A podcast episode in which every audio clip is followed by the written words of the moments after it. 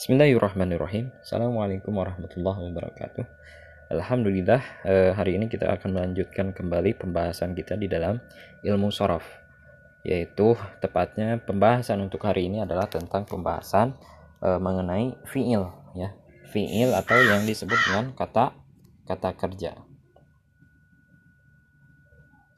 ya, kata eh, kata ker kata kerja ya kata kerja sendiri uh, kalau dalam bahasa Indonesia itu apa? Predikat ya predikat. Nah di dalam pembahasan ini kita akan membahas tentang fiil yaitu pertama adalah fiil berdasarkan dengan waktu. Berdasarkan dengan waktunya digolongkan dengan segi waktunya e, terbagi menjadi tiga bagian.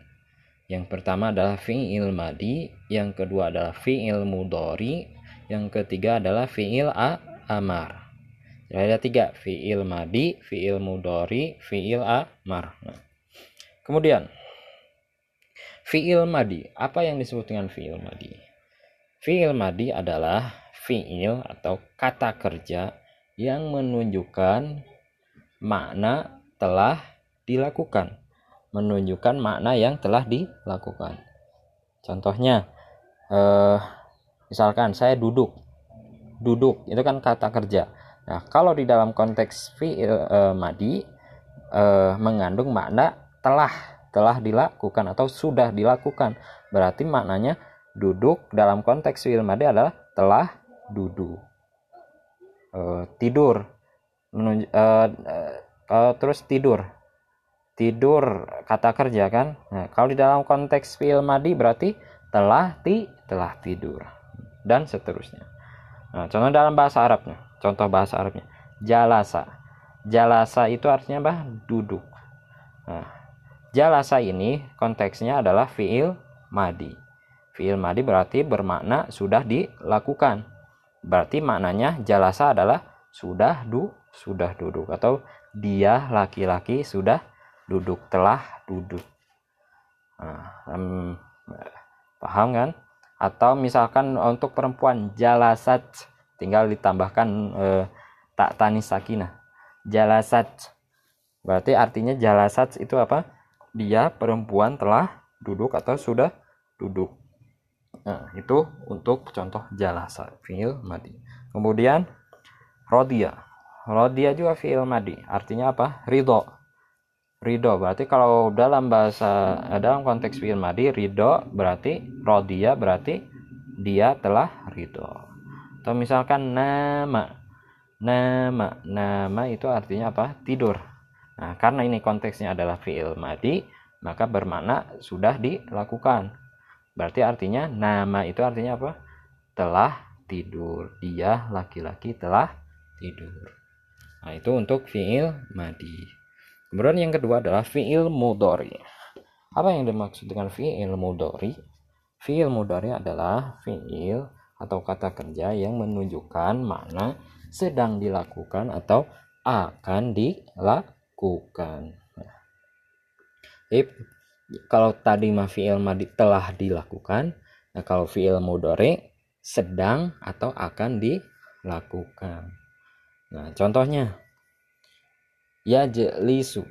Nah, fiil mudori nah, yajlisu itu fiil mu fiil mudori ya. Nah berarti eh, diambil dari kata eh, kata eh, kata dasar jalasa ya. Jalasa berarti yajlisu fiil mudorinya dari jalasa. Jalasa itu artinya apa? Duduk.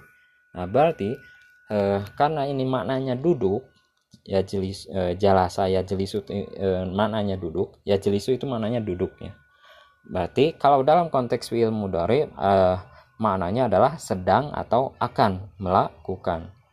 Berarti ya jelisu artinya adalah sedang du sedang duduk atau akan du akan duduk. Nah, dan seterusnya. Atau misalkan nama ya namu. Nah, ya namu itu segat fiil mudorenya dari na nama sedangkan nama itu artinya tidur berarti kalau dalam sigat fiil mudore eh, artinya adalah sedang ti sedang tidur atau akan ti akan tidur Nah, itu fiil mudhari. Kemudian fiil yang ketiga ada fiil amr. Fiil yang dikategorikan berdasarkan uh, waktunya. Fiil amar itu adalah fiil yang menunjukkan perintah atau meminta suatu uh, hasil dari pekerjaan di zaman yang akan datang ya. Perintah intinya adalah kalimat perintah.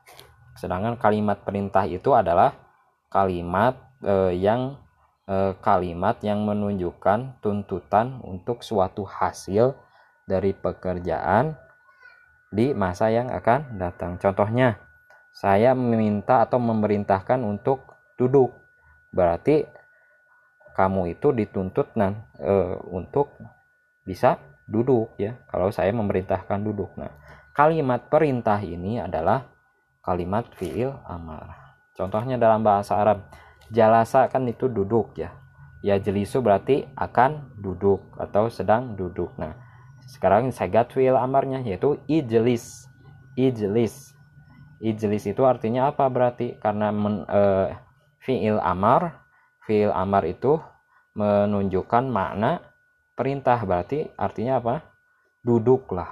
Nah, jadi konotasinya atau maknanya adalah memerintah. Duduklah. Yang tadi fiil madi duduk, telah duduk. Itu fiil mudare berarti sedang duduk atau akan duduk. Nah, sekarang fiil amar yaitu menunjukkan perintah berarti uh, duduklah ya. dalam artian menyuruh duduk. Duduklah. Nah, ijlis duduklah kamu. Nah, kemudian tidur.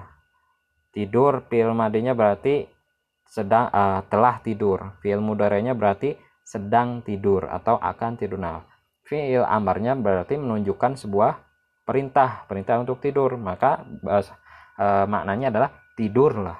Nah, kalau bahasa Arab tidur itu bahasa Arabnya apa? Nama. Nama itu fi'il madi. Berarti artinya telah tidur.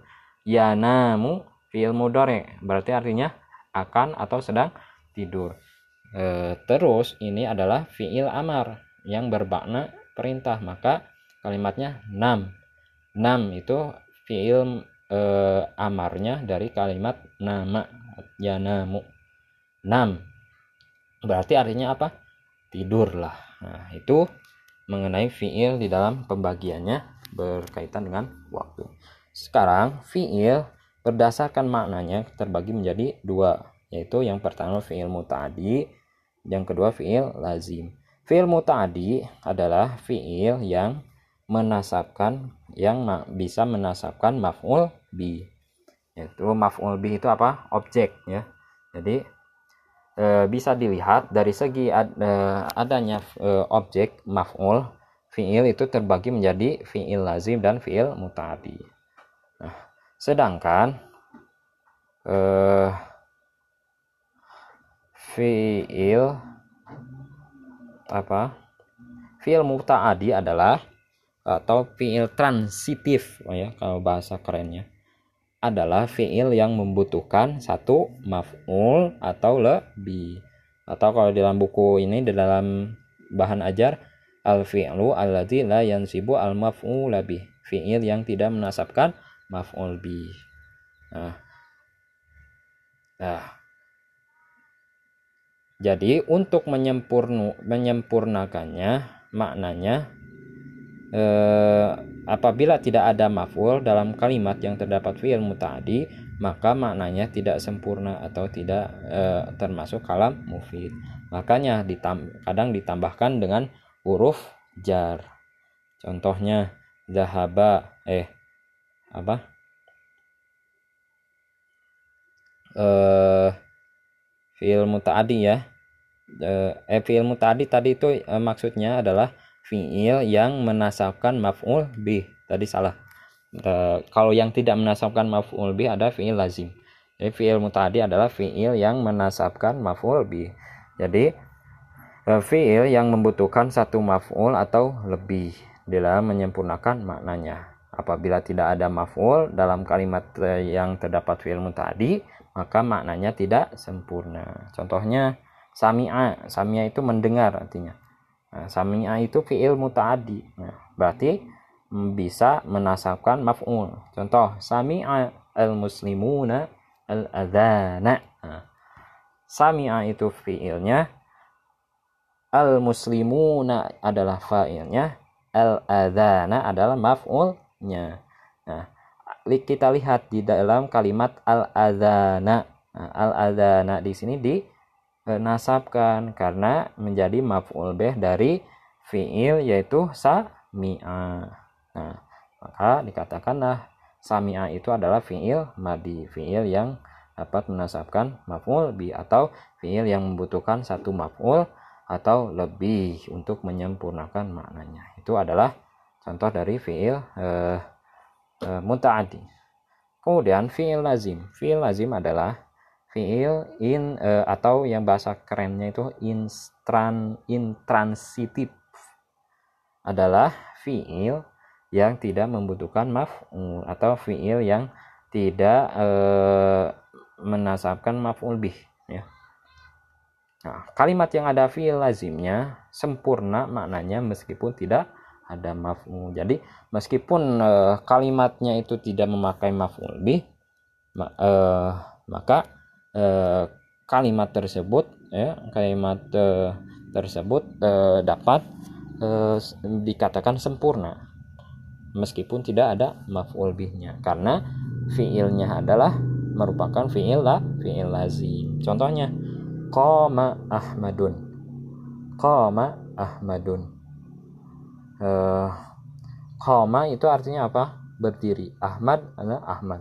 Koma telah berdiri siapa? Ahmad berarti kita eh, sudah dapat kita dipahami bahwasanya Ahmad itu sedang sudah berdiri tanpa membutuhkan maf'ul ya tanpa membutuhkan maf'ul. Nah atau misalkan jalasa arifun jalasa itu fi'il arifun adalah fa'il. Jalasa telah duduk siapa? Arifun arif. Jadi arif ya telah duduk. Nah dan seterusnya.